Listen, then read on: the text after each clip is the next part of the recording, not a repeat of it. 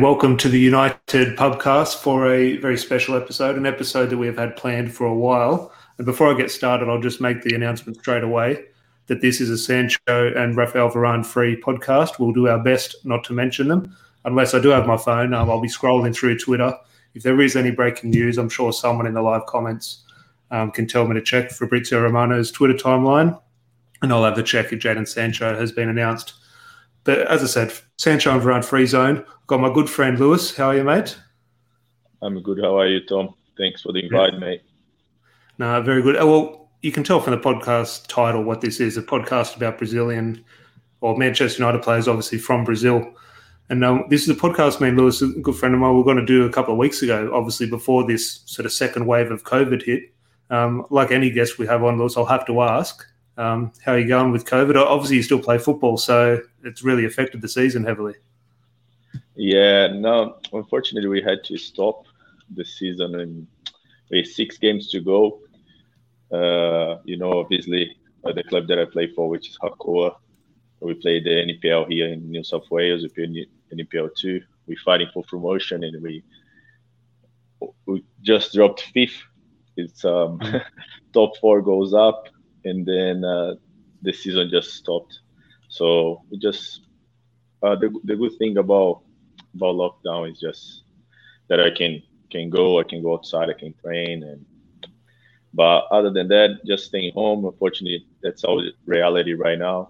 I reckon I, I think a lot of people got affected with that, but not much we can do. Eh? Just stay home, safe, just waiting for the football to start back up. The Euros was good. Um, obviously, Copa America in your case, um, which probably didn't have a great ending with Argentina versus Brazil, but I'm sure we'll touch on that in a little bit. But what we'll do was obviously, obviously, look at back at the Brazilians who have played. Obviously, eight Brazilians who have played for Manchester United, and we'll touch on them, their ups and downs, how we perceive them as Man United fans, and how you perceive them in Brazil, sort of thing. But also, just there, you mentioned you still play football, so I think a good thing would be England and Australia have a similar type of culture, so we'll discuss that sort of move from playing in Brazil to go into a foreign country and the challenges sort of that do pop up for certain footballers because it is a narrative always thrown out there.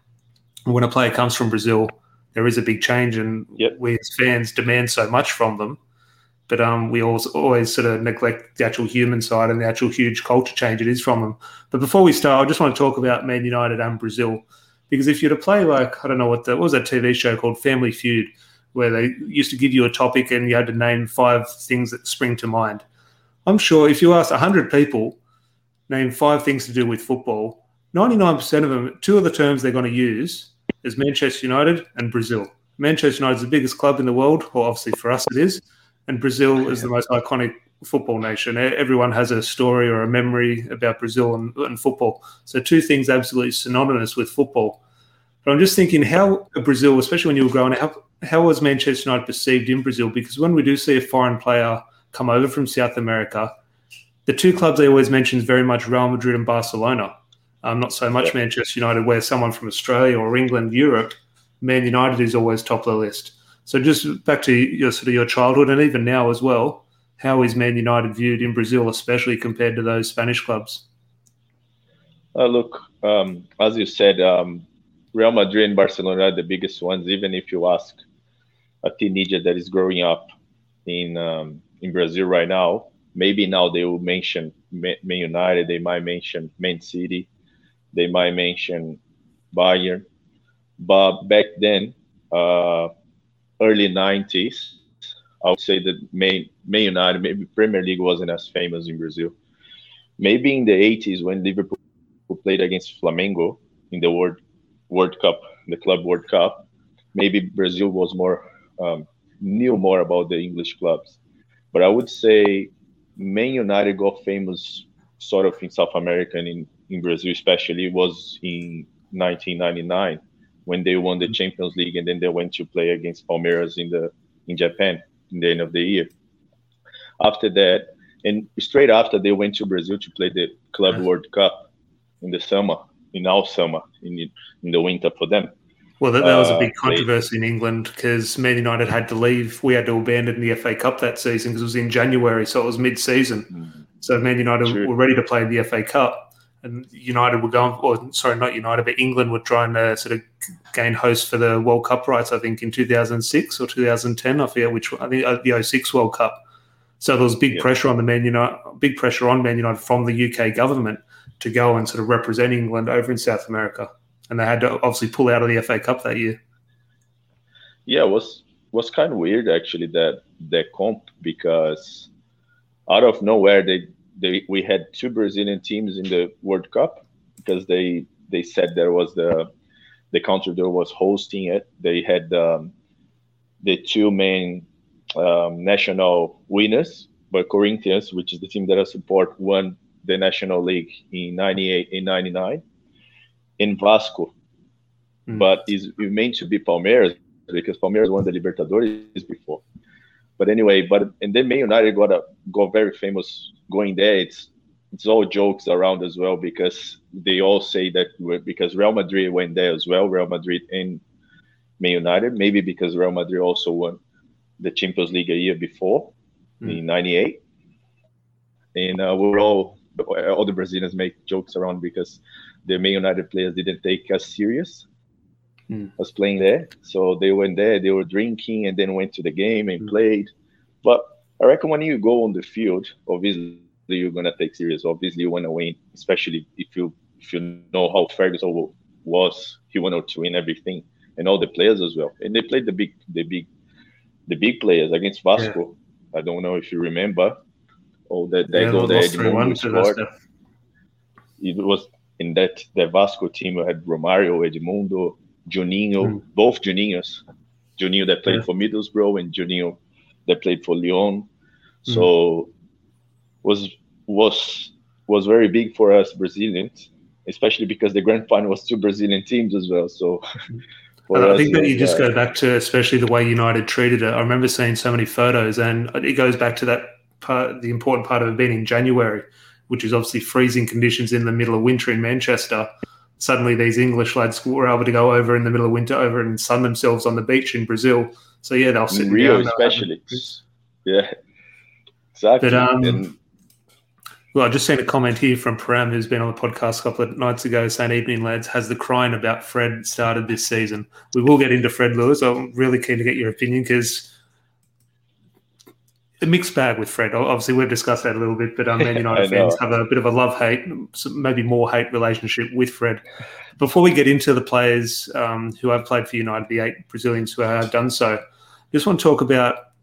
Obviously, you've you've done the move from Brazil to Australia. If you hear that shaking, it's just my dog. I think he's got an itch or something. but if um, a lot of players go from Brazil to England, and we talk about the, the, sort of the challenges in culture, whether it be a language thing or the difference in football. It's very, very much a similar thing. So I've, I've moved from Australia to England. I've witnessed the football. It's very similar, the football in England and Australia. Obviously, England's a lot more intense, but the, the style of football is very similar. Obviously, extremely different to that in Brazil. So I'm just thinking, how did you find it moving from Brazil to Australia? What were the main challenges in regards to football? Was it solely the on pitch differences, or was it stuff like language? Was it stuff like your pre match meal is going to be different, etc.? Hmm. Uh, I think uh, the biggest change it's the way uh, England, uh, Englishes or Australians, the, you guys look at the game. The, the way we look at the game is completely different. And the game here is much more, it's rougher than back back in Brazil. I think players will struggle most i would say with the language obviously because it's a completely different language. Like if we go to spain or if you go even to italy i think it's similar to our language to portuguese. But um, related to the game um, how the pace of the game and how even referees how they deal with the game as well. Here they they let the game goes much much more. like you, which is back in Brazil, the game would be would stop more often with free kicks, falls, everything. Here they let it go, and you gotta you become you gotta become tough. You gotta become like you you have to learn, otherwise you're not gonna play. Because I've seen a lot of South Americans, not only Brazilians here, even though Argentinians, Uruguayans, they're pretty tough from the way they play, but the way they do here and I imagine in England as well, they let it go so much. So mm. I reckon you gotta adjust your game and just go with it. Otherwise, because the game is not gonna change for you. And I think that's why some Brazilians and South American players, when they go to England, I will give you an example. That maybe Paulinho, Paulinho went to Tottenham, he couldn't adjust because the mm. game was too fast for him, and um, you know, just that that's the football related. Another thing I think for the Brazilians, for South Americans, to for them to to actually adjust to the lifestyle as well, other than the, the language, I would say the the weather as well. The weather in England doesn't help as much as well because you get you get days like uh, that is weeks raining, weeks very cold. Even the summer is different than our summer. I reckon that's that could be a another reason for them to to get used to it. You know. What do you think of this uh, comment? I'll just throw it back up from uh, my co-host Larry is not on tonight, but he's watching. Um, so just get your opinion. Obviously, the, as I said at the start, we had the Euros, but also the Copa America. And when I was watching the Copa America, you, you and me discuss football all the time at work. Absolutely, discuss it for days, and you could watch it the highest level, or you could watch under six girls football. We just love football so much. But when I was watching the Copa America, it was so frustrating. It was like in each game, it seemed like there was 15 minutes of injury time because every time there was a foul, someone was rolling around, sort of thing. So Larry said he South American football so hard to watch. Perception is they spend more time more time trying to get a foul rather than try to win the game. So just someone who's obviously played there and a lover of football, how do you view it when you do see? I reckon I reckon comes back to what I said before, uh, as in in adjust because the, the South American we, we used to like when it's it's two different places for to, to, to play. So the game there, they stop more quickly. So they every time that the referee uh, it's a foul contact on you, they might think it's a free kick. When they go somewhere else, so like for example in England, you guys grow up, you the game is contact is all the time. It's rough. So back in South America, they're gonna what they gonna they they just playing. They they're not trying to dive all the time, but because they used to it since they're a child. You know, even though the the game we watched Argentina and Brazil, I agree with you guys. We we we we even had a discussion in our group chat on the WhatsApp with the Hakoah boys, my, my teammates. They were just, just saying like how tough, how painful was to watch the game because mm-hmm. they were most most of the time on the ground. But I I have an, an, another idea about that as well because the Argentinian team they knew that the Brazilian team was better technical than them. So their game plan was like give hard on them and then find a goal or how they find a with Di Maria and mm. then go with it. But I reckon a lot of players struggles in England, especially because the, the, the fans are, very, are pretty tough on whoever is diving or whoever is pretending to to win a foul or something. It'd be interesting uh, to see if um, I know one of the I forget the name is Jarred Gillett. Uh, I forget is moving from the A League and this season is going to be in the English Premier League. So usually in a domestic league, it's just whatever nationality is referees from that nation will be the referee. But now the England is starting to maybe expand that a little bit and get foreign referees in. Do you think the game would change then if you'd suddenly it would be a huge culture change? But do you think if you threw an English referee in the Copa America, that would stamp out? Like the, the Brazilians would quickly adapt, or do you think it's just so uh, ingrained? Yeah. I, I, I reckon because in our national league, in a Brazilian league, the way they, they ref is completely different than the way the Libertadores referees, mm-hmm.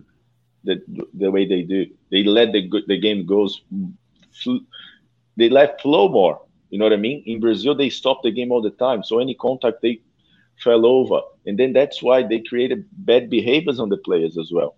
Because everything they're going to complain about, everything they're going to, you know, um, ask for a foul. But I, I, reckon, I think they tried that before back in the day, trying to. Yeah, I think yeah, a lot of a lot of nations, yeah, sort of do it. But I think it's something that's going to become more and more, especially with the English Premier League doing it now.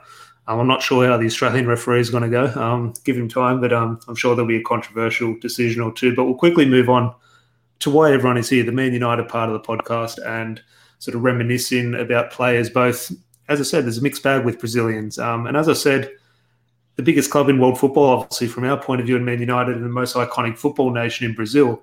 You would think there's this huge relationship and connection between the two, but as I said, there's only been eight players, and currently three of them are in the current squad in Pereira, Fred, and Telles. So you'd think there'd be actually a lot more Brazilians who have represented United, but it's not the case. Obviously, that is a good number eight in terms of a foreign a foreign country, but yeah, you'd think it would be a little bit more. So um, obviously France and Netherlands have quite sort of high numbers at United, but not the Brazilians. But the first story of a Brazilian, I got an interesting one because it was back in I'd say 2003, and we always have. Lewis, I don't know if you know, but Man United, we have real iconic images of when a player signs. So at the moment, oh, sorry, I know I said I wouldn't mention this name at the start, but we're all, all waiting for the Jadon Sancho shirt signing, where he's there holding the shirt up and the scarf. It's a it's a photo you always remember of a player. We remember the Rooney one, we remember Beckham, we remember Rio Ferdinand in his white suit, etc. And one of the ones, a very famous one, is Cristiano Ronaldo. We remember Cristiano Ronaldo there on the pitch holding the scarf next to Sir Alex Ferguson. And as a Brazilian, do you know who the player standing next to Cristiano Ronaldo on that day was? Yeah, Kleberson. Unbelievable. Like he was at the time, I'll just throw Kleberson's name up there. At the time, it was only one Ronaldo for me, Brazilian Ronaldo. When we signed Cristiano Ronaldo, it was who is this guy? I wasn't. It was exciting. Okay, young player coming in, obviously got tricks and flicks, but I didn't really know who he was. Kleberson was a World Cup win. I was thinking, this is the player, this is the exciting signing here. Ronaldo, that's good. See what happens. The Kleberson was the one a lot of the hopes were on. So I'm just thinking, and ultimately he might go down as almost the worst Brazilian at United in terms of expectations, and he ultimately True. sort of so-called flopped. But just your thoughts as Brazilian growing up, that 2002 World Cup is such a good team. Obviously, won the World Cup. Kleberson was a part of that team. Your thoughts on Kleberson growing up, him as a player, and ultimately his time at United, from what you can remember of his short time at United? Yeah, now it's funny because uh, he was the first Brazilian to ever play for for Man United, which is a big thing as well. And uh, I was reading a story um, a few days ago that Kleberson joined um, Man United because Ronaldinho told him that was going to sign for Man United. Yeah. Well, Ronaldinho was very close. Did, yeah, did very you know that? Yeah, so very close. When because there was a year after the World Cup, that was 2003.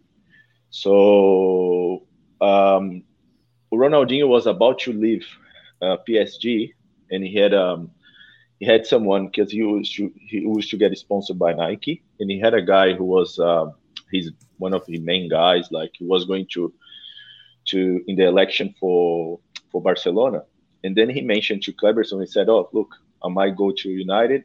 That's the best place for you to go." But Kleberson also had um, offers from Leeds and Newcastle mm. with United, but he didn't want to sign because he was waiting for a big club. And then um, Kleberson got signed to go with Ronaldinho. And then once he signed, Ronaldinho's the guy that Ronaldinho had it on his pocket, whatever it was, won the election, which was Laporta, mm. in uh, won the election in Barcelona, and then he went to Barcelona. But it's funny because um, Ferguson took him to replace Veron. Yeah, the other South American, yeah. But it, it comes comes back to what I said before. He didn't adjust. He didn't adjust with like even when Ronaldo was there, he they were together. They were even in the same room.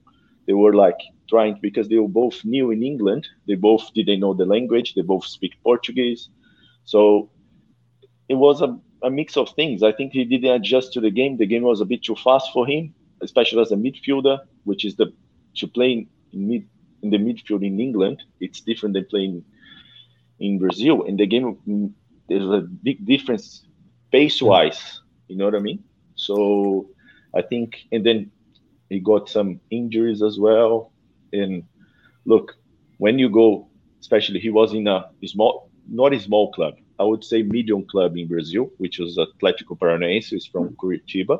It's south of Brazil, but it's not not even top eight bigger clubs in Brazil. But they won the National League before, and he was one of the main players. That's why he made the World Cup. Well, from memory, the World Cup, he started in that World Cup midfield, didn't he? No, who started was Juninho. Juninho played for Middlesbrough. Yep. So Juninho, because Brazil used to play with three 5 2 in that team. And they used to play Gilberto Silva and then Juninho. But Juninho played uh, the first four games, but Kleberson always went on for him. Okay, always. yeah, because I remember yeah, he's always, but he wasn't just a bench player; he was always in and around, in and around the team. No, he always on, and then against Belgium in the round 16, he went on and play. He changed the game because the game was very was 0-0 after mm-hmm. halftime, which which was a very tough game. Uh, everyone says that was the hardest game Brazil had on in 2002 was round 16 against Belgium. And then he went on, he changed the game. And then since the next game, which is which was against England when Ronaldinho scored that goal, he was starting. He started against England, Turkey, and then Germany. In Germany, he was the best player on the field in the grand final. So I think that's amazing when you say like, can you imagine a World Cup World Cup winner, man of the match in the World Cup final?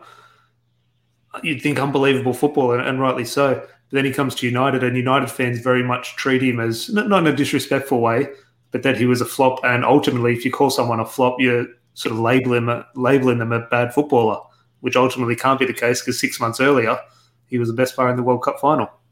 But you know, um, there are a few few things that we have to consider as well.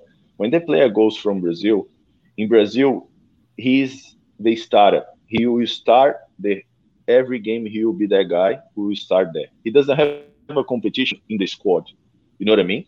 Yeah. So when he goes overseas, when he goes to United, for, for example, which is one of the biggest clubs in the world, imagine he was there. He had to compete with Scholes, else? Roy Keane, David there? Beckham, Nicky Butt, David Roy Beckham. King.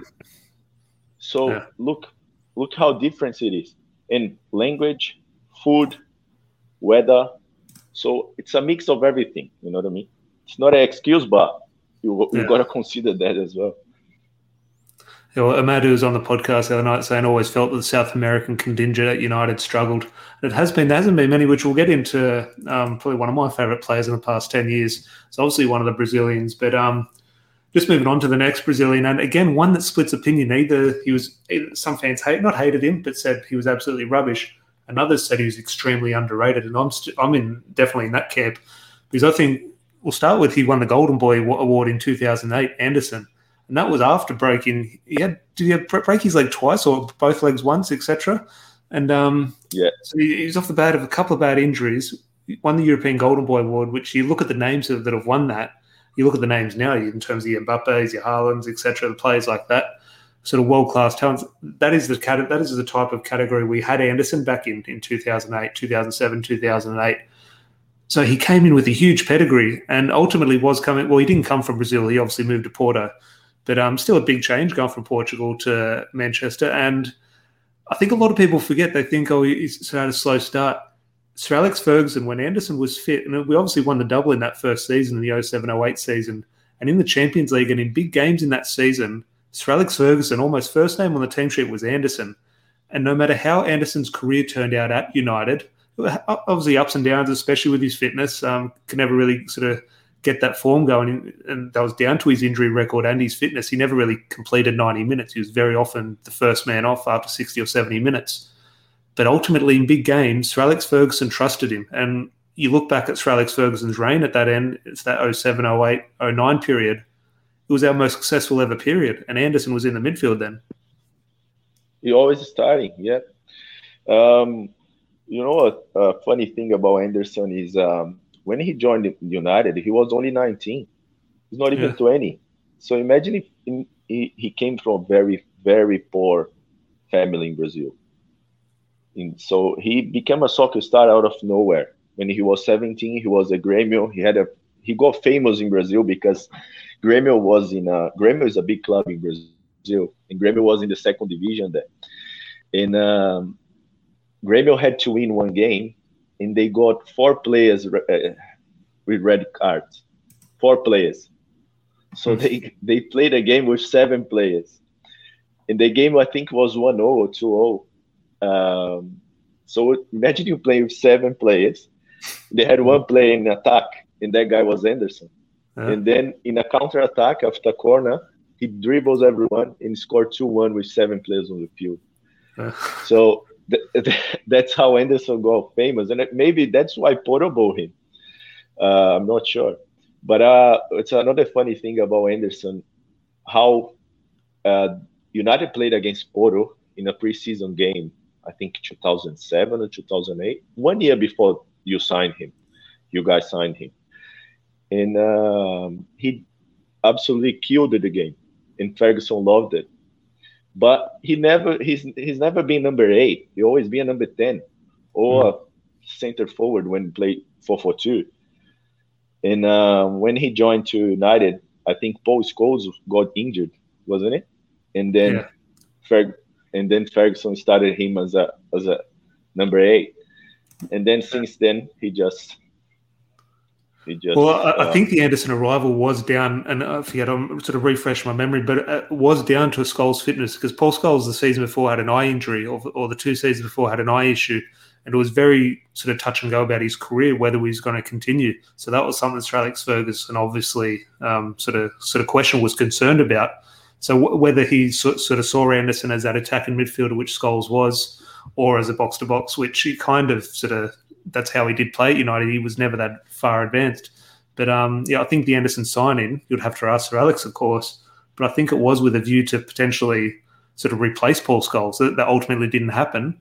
But I can think that was what the thinking was. And if someone, if a manager like Sir Alex Ferguson is trusting a player like Anderson to replace Paul Scholes, I think that shows how highly Sir Alex Ferguson was rating Anderson. And that, that's what I find interesting about Ferguson as well. It's his vision. Because mm-hmm. he definitely didn't see Anderson playing that position against when they played against. You know what I mean? So maybe he saw like, oh, that guy could be that guy for for Scholes or for this sort of position that I need. Because United always played on this sort of, uh, especially in 2000, was always those 4-4-2, wasn't it? Mm. Sort of. Yeah, in the Champions League, he started to move towards having three in the midfield. Which ultimately yeah, yeah, yeah. did in that 07 08 season, which we then go on to win the Champions League. And Anderson, I think we, the main reason I have so much respect for him, I have respect for all the players who play for United, as long as they don't go and disrespect us when they leave. But the thing with Anderson, we've we had such a discussion the last couple of weeks with the Euros final where Jadon Sancho and Marcus Rashford came off the bench and Mr. Penalty, they were brought on for penalties. And all of us here were saying, and rightly so, we're saying it's not fair on a player to come on in the 120th minute, not touch the ball, then have to go and take a pressure penalty. Anderson did the exact same thing in the Champions League final in 08. He came on for Wes Brown in the 120th minute. John Terry missed the penalty. John uh, Anderson took the next penalty talk about a pressure penalty. He hasn't touched the ball yet. Anderson puts it down. Was he 19 at the time and smashes it in? And um, probably not the best penalty. Cech of dived out of the way, but they all count. and he scores in a Champions League final for us and a crucial penalty. And that is why I look at Anderson and just have the utmost respect for him. But um, just go through one or two comments here. Josh's, um, I, saw Larry's comment here about Anderson, maybe a little bit disrespectful. Loved a Big Mac. I think that's what, what ultimately got him at the end of his career. He did like a little bit of um, takeaway dinners from all reports from a lot of the. I remember Patrice Evra always used to make a little bit of fun of him. But we'll quickly move on, and we won't spend too much time on the next player because we always throw this this player up in trivia. One of the trivia questions a lot of Man United sort of pages use is say, name all the Brazilians who have played for United.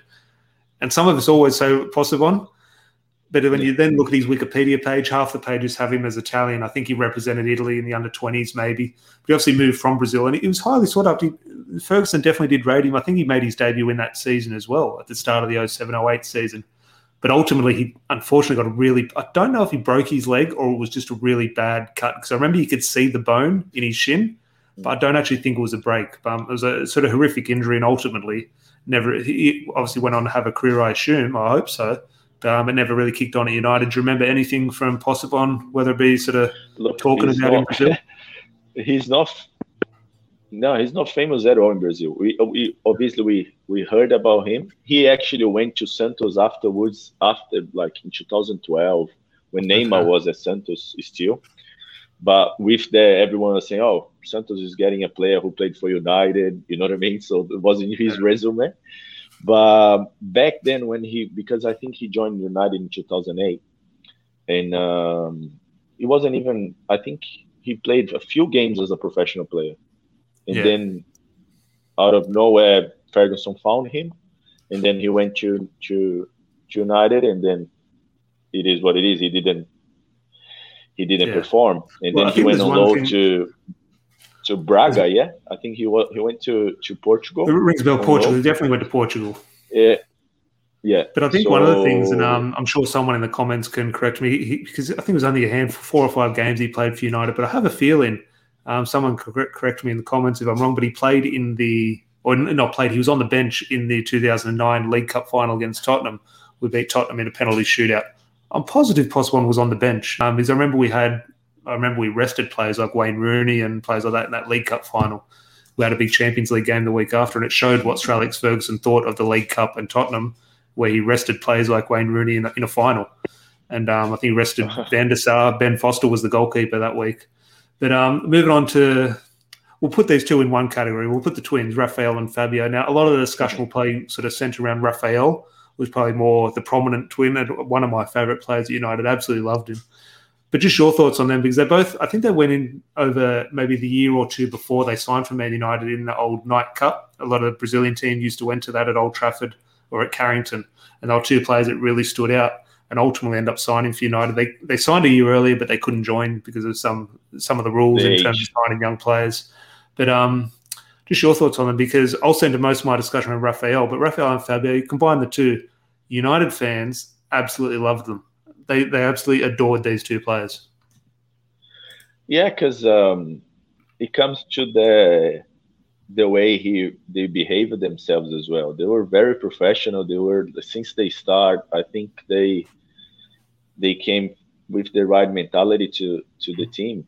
To to to they face the opportunity as if like this is the opportunity of my life. Both of them, and you see like even Rafael who had way more opportunities than Fabio. Uh, they both were always, always very professional, always training very hard, always like um, uh, there for whatever they need. So sometimes, as I said to you, at this Kleberson situation, players in Brazil, they in Brazil they play every game. They treated as main stars. When they go to a European club, they just want more. They just had to fight every day for their spot. And I think that's what Rafael and Fabio, because they went so early, they didn't play as professionals, as professional players in Brazil. Mm-hmm. They adjust to their mentality, you know what I mean? To their English mentality, the European mentality. And then that's why they become like so popular, maybe. Because it's yeah, a funny well, story as well. Like two twins, uh, yeah. they both fullbacks Fabio, they also right footer. He didn't want to play as a right back to not compete against his brother. Mm. You know what I mean? So like it's it's a funny story. Well, you and, mentioned uh, look, I could talk for a day about Rafael. Absolutely love the guy. I remember in the 12-13 kit, the checkered kid, I had Rafael on the back of my shirt where he scored at well, not in that shirt, but he scored at Anfield. He's killed one in the top corner that season. He also scored a goal of the season away at QPR in our that's God, that's our last title win. That seems a lifetime ago. But um, just on Fabio there, you mentioned sort of wasn't given, or it was all I perceived he wasn't given the chances, Rafael, and I would agree. But then another trivia question a lot of United fans can sort of always throw out there. In the 2011 Champions League final, obviously we don't want to remember that because Barcelona were just on a different level that day. He was, he started. Fabio started that day. So um, yeah, again, someone like you can imagine some of the players Sir Alex could have thrown in there, but he trusted Fabio, and obviously you definitely but, would have trusted Rafael. But Fabio to be thrown in there is a big sign of confidence. But think about now uh, in um, when uh, Rafael joined the first team, because the when they joined United, obviously they didn't go to the first team straight away. They went to under 20s, maybe under 23s. I, I'm not sure. And then uh, Rafael was the first one to be called up. And the competition for Rafael was Gary Neville. Gary Neville was 33, 32 back then. So he was finishing his career. He's towards the end of his career. Obviously, he wasn't going to play 50, 60 games a, a season. So that's why Rafael got the chance, the, the, opportunities earlier. Fabio had to compete against Evra. How are you going to compete against Evra, which is very consistent left back, a top top left back? And then if you see how many years was Evra as a uh, in the first team, how many years? Yeah. How many no, years he was? 2005 Five, to 2000. Oh, a lot longer, 2005 to 13. So maybe that, that explains a lot why Rafael had more chances yeah. than Fabio. even though Fabio he was a left back, right footed, but he started in the Champions League as a right back. Mm. Because maybe well, well, Rafael was injured. Rafael or... pretty much, and true as you say, Gary Neville's age, but Rafael ultimately did displace Gary Neville, and sort of Gary Neville had to retire because of it. No, not because yeah, Gary Neville sort of had his own issues, but ultimately Rafael did do enough to ultimately win that spot. And just on before we go into the current crops to finish off the podcast, a little bit go back to Brazil and on the notion of fullbacks and ultimately Gary Neville. Jamie Carragher and Gary Neville, obviously Sky Sports, the sort of United fans have a sort of love hate relationship with the way they talk, but um, they're always good value. But Jamie Carragher made the quote probably last year, maybe two years ago, saying no one wants to, no one grows up wanting to be Gary Neville. Like no, no one grows up wanting to be a fullback. Everyone wants to be the striker or the winger. And I just want to throw it back to you in terms of growing up in Brazil. Like if we mention Brazil, we, we know a number ten position or the seven, sort of a wide attacking player or your striker. But if you do look at Brazil, they've always had the best fullbacks in the world. Like just off the top of my head, you got Cafu, Roberto Carlos, Carlos Alberto, Marcelo, Dani Alves.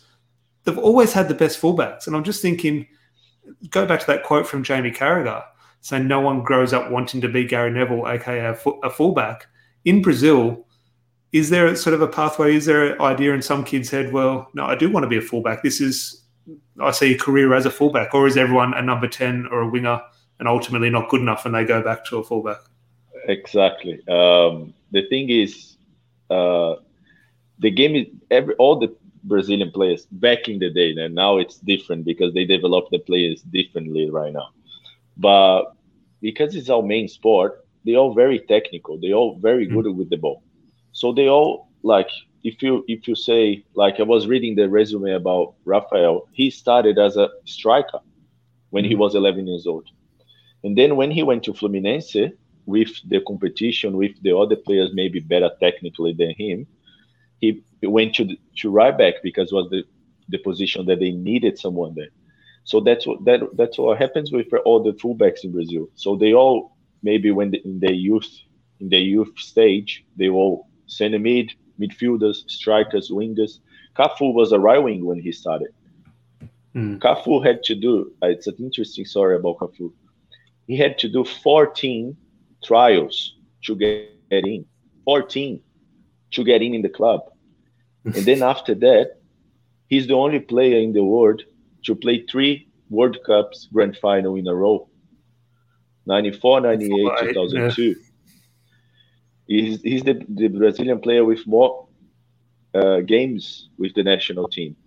So you see, like, and he always been a right wing, and then he became as a right back. Roberto Carlos was a left back in Brazil, but when he went to Europe to Inter Milan with Roy Hodgson, Roy Hodgson always played him as a left wing. Mm. And that's why he had to go to Madrid because he said to Roy Hodgson, I can't play as a, a left wing. I have to play as a left back because that's where I'm going to play my national team. And then they mm. exchanged Zamorano with him. Zamorano went to Inter, he went to Madrid. And, but that's the mentality Roy Hodgson th- thought. Like, he's, he's very offensive. He can't play as a left back. Yeah. Uh, that's that's what it is with the fullbacks in Brazil. No, yeah, it's interesting. Um, but we'll move on, and obviously the current crop now, because as I said, there's only been eight players for um, Brazil who have represented Man United, but three of them are currently here, and we will start on one who I wouldn't even say divides opinion amongst Man United fans at the moment. It's very much get him out the door as soon as possible, but is a player I have liked over the over the years, but ultimately his time is up. And I'm um, good friend of the podcast, probably Andres Pereira. Um, just your thoughts, because again, he's is that one I think I don't know if he's born in Brazil or in Belgium, but he grew up in Belgium. United no. got him from there. And um, no, he sure. he was born in Belgium. Oh, born in Belgium, but he but he was born in Belgium, but uh, his dad is Brazilian. Okay. His family is Brazilian. His daddy was a former player as well. Look, look, Josh knows he's throwing this comment up saying "get the popcorn out" because, and he knows exactly what's coming. Because Andres Pereira, I, I, say this all the time. Andres Pereira isn't good enough for Man United. There's players with far less ability than him who are far more suited to be successful at United. Because if you just look as a footballer of Andreas Pereira, he's fantastic. He's got all the ability. He's technical. He's got a great touch. He can finish. He can pass.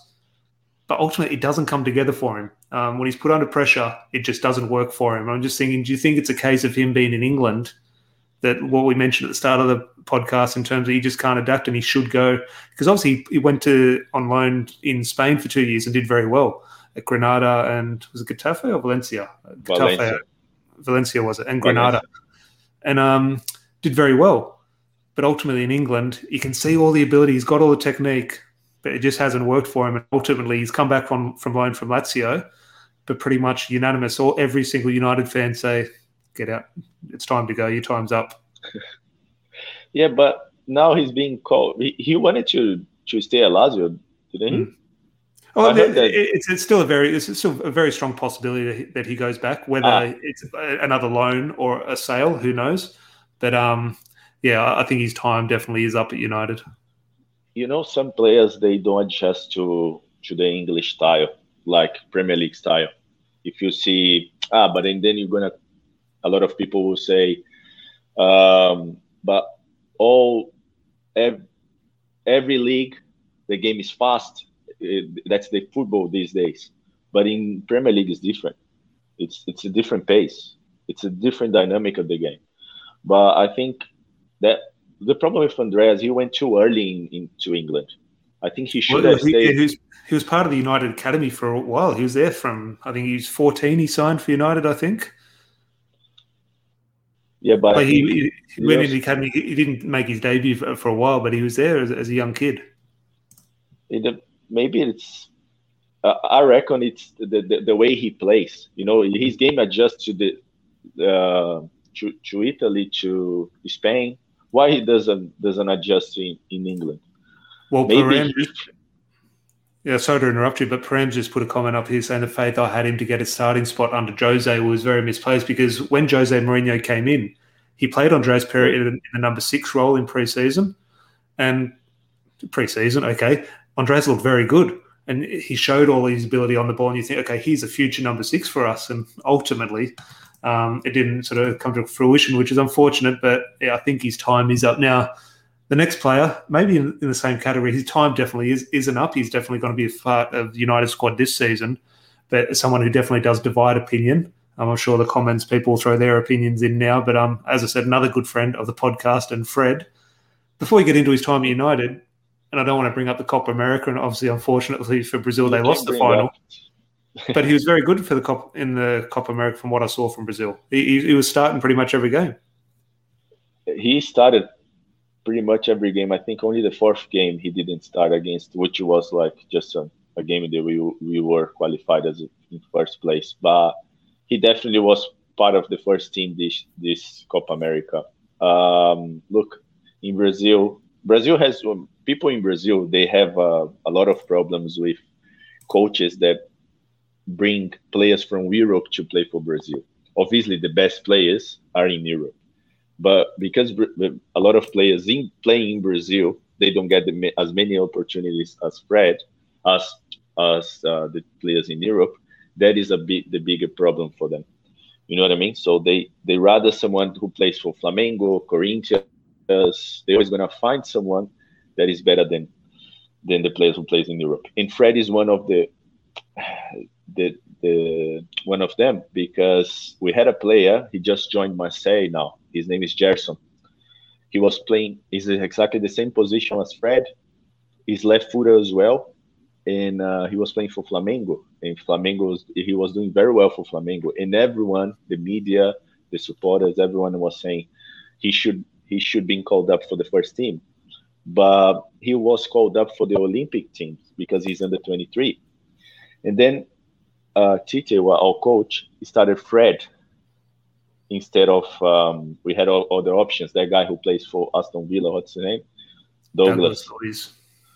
Douglas Luiz, the, the, the, players, or because he always uh, Fabinho plays over Casemiro, mm-hmm. and you know what I mean. So, but Fred, he had a okay, okay competition uh, for Copa America, but on and off, he plays well one game, and then the next game, like for example, the, you, you watched the grand final. He had a mm. terrible game that game. Unfortunately, he, he didn't play he didn't play well. And I think well, I what do you think of, of this comment in terms of what do you think this comment about throw up on the screen from George? Like we discuss football pretty much all day at work when we used to work together, and um, some great footballers you see their ability, but you think something's missing, just their intelligence. That they're not a foot, they don't have a football brain. And George has just said here the dumbest first team football at United by far. Because I do look at when Fred gets the ball, and like in the mold of Andreas Pereira, you watch him strike a ball and you think he's a hell of a player. He's got the technique. He should be fantastic but sometimes you see him go and collect the ball off the back four. Like he goes and gets the ball off the centre back, and he just lacks complete awareness of what's around him. And he'll just turn and get crunched by the opposition midfielder, and uh, then we lose the ball on an 18 yard box and ultimately lose the game. So, just your thoughts on you see Fred? There's potential there, but in his head, it's just it something's something's missing. You know, he's another player. Uh, he was a number 10 when he started and then in Europe, in I, I don't I think even at, at Shakhtar before he joined in United, he was playing towards the attack. Well, he's got that ability. United, he's got that ability. Yeah, but I don't know if he's he has the ability to be eight or six. Mm. That's that's the I think that's the main problem. You know what I mean? Well, because, I, I say said, that ability. I say that ability technique wise, like he has. However, us watching him at United for two years, he cannot shoot to save his life. I've never seen someone so less dangerous in front of goal. Like if the ball falls to Fred on the 18 yard box, you're thinking goal kick. There's no chance he's going to put this in. Even his goal this year against Tottenham, he's inside the six yard box and he almost put it over the crossbar. But we'll quickly move on. We're running out of time. But um, won't, won't spend too much time on the last play. Obviously, again, current player Alex Telles. Just your thoughts on him in regards to the Brazil setup. Is he someone that is in and around close to being in the team, or it's a case of he needs to be playing first team football? Because when he came to United, a lot of it, I was in the category saying he should maybe displace Luke Shaw. Now, ultimately, Luke Shaw went on to have a great season, and Telles, when Telles came in, Telles was good, but ultimately just couldn't displace Luke Shaw because Luke Shaw was great. So, Luke, so Telles' sort of appearances were quite limited. Um, do you think that's ultimately what cost him a spot in the Copa America team? Yeah, no, hundred percent. But um, I think uh, I was thinking that today. Uh, Telles, I think uh, all the English fans they wish they should go to Telles, go on Instagram and say thanks to him, because yeah, because of him, they yeah. got a, a, very good left back in Euros. Because yeah. Luke Shaw just switched on and then become a great left back. Um, look, uh, the the competition for left backs in Brazil is between Telles, between Alex Sandro, between uh, the guy that kid plays for Atletico, Renan Lodi, Marcelo maybe it depends. He's towards the end of his career, but still Marcelo. Uh, he has the chance to, to, to, to make the team. Uh, I think the problem, the big problem with him was that Luke Shaw switched on, and then uh, he didn't have much game time. And but I think I still think because now Luke Shaw he's not he's not going to start the season with United because he has a he's injured, is he? yeah, the reports coming out that he played part of the Euros with broken ribs. How accurate that is, I'm not sure, but yeah, I saw no pun intended. But I did see the strapping they showed a photo of. But I think this season will be a big season for Telles because he's he's good. He's a quality player. I really like him, even though he's the typical Brazilian fullback who likes mm-hmm. to attack more than to def- than defend. But but he's very good on the ball and. Um, look, if he double up with Sancho on the left side, they will do overlaps. They, he's going to be very good. Yeah, you guys have good, uh, very good uh, options this season. Now we're well, getting as I said in when we as well. As yeah, well when we when we previewed the preseason a couple of weeks ago, I made the point everyone's excited to see young players throughout preseason. But in my opinion, the name to look at for was Alex Telles this preseason in terms of one of the senior players who's fit, because obviously a lot of the players are at the Euros or Fred and Cavani were at the Copa America, and with Luke Shaw potentially missing the start of the season, I think Telles will get he'll go into that season, the first game of the season against Leeds, as our starting left back. And ultimately, if he has five, six game where he, he, performs at a high level, Luke Shaw will then have to be the one who has to displace Telles. And I think that's a good option to have. A lot of people prefer Luke Shaw, some prefer Telles. Ultimately, Luke Shaw was the best left back in Europe, in my opinion, yeah. last season. Yeah. But um, yeah, it's a good problem to have. And as you say, I think when you look back at the whole signing of Telles as an individual, you think, oh, he hasn't quite done it at United. However, from a club's point of view, and if you put yourself in Solskjaer's shoes, it's been a fantastic signing because what it has enabled Luke Shaw to go on and do. But um, exactly. Yeah, about 50 minutes has gone there. That has absolutely flown by. Um, it said eight Brazilians. Luckily, there wasn't 28 Brazilians. Would have to do a 24 hour podcast. But um, hopefully, everyone really enjoyed that. Something different. And as I said, um, try to really stay away from the Rafael Varane and Jadon Sancho news. I'm sure Larry and I will maybe do a video tomorrow. Surely Jadon Sancho should be announced by this time tomorrow, and we can go live with that and hopefully something a little bit more concrete on um, Rafael Varane. But um, thank you for everyone putting your comments up and interacting the live chat. Um, make sure you please do like the video and subscribe. So whenever we, all our videos will be live, this podcast will obviously go on our um, podcast app as well, so you can listen audio only audio only version um, at your convenience. But um, make sure you are subscribed, so whenever we go live, you can join in the chat. And as I said, beats lockdown, whatever's on TV. I don't know what's on TV at the moment. My wife's always flicking through the channels, and she can't sort of focus on one thing. So, other than that, um, oh, Lewis, as I said, I'm Lewis, a football coach here, player and coach. Um, where can they find your Instagram, Lewis? I'll put it in My the description, Instagram. but just let everyone know. Yeah. My Instagram is Luis Lobo FC, Luis Lobo Football Coaching. I share all everything about football, uh, everything related to to games, to players, to coaches. Obviously, my my sessions, especially to help kids. A lot of kids follow me, my players, the players that I coach, um, and just well, a lot of our listeners, Lewis, do. Uh, we have um, the Man United Supporters Club here in Sydney. We have these charity games now. Ultimately, during mm. COVID, we're not sort of getting them out as frequently, but um, we have maybe two or three games a season. And I can assure you, obviously, Lewis is based in Sydney. Um, especially Larry, could you go over to Lewis's page and sign up for some one v one sessions because um, you could do really work on your touch. And Lewis, someone I've seen play and someone I've seen coach, um, does have a fantastic touch and ultimately, when you do see players sort of develop in Australia and the way our system has worked over the past 20 years, we do need more people like Lewis who understand the game in a different way and let's say let's say a better way as the way they do in Brazil. And um, very good. So a lot of our players can go over to him and sort of sharpen their tools ahead of our next game because I'm organising our next game at the moment and it's likely against Leeds. So um, we do need to be sharp. Um, so Larry and a few other boy, boys get over there and um, give Lewis a run. Yep. And um, ultimately, we'll Pleasure. post all these. Um, we'll post all the links in the description below. Hopefully, you enjoyed this podcast, and we will chat to you. Or Larry and I will chat to you again um, tomorrow. Hopefully, with Jadon Sancho news. So, cheers, Lewis.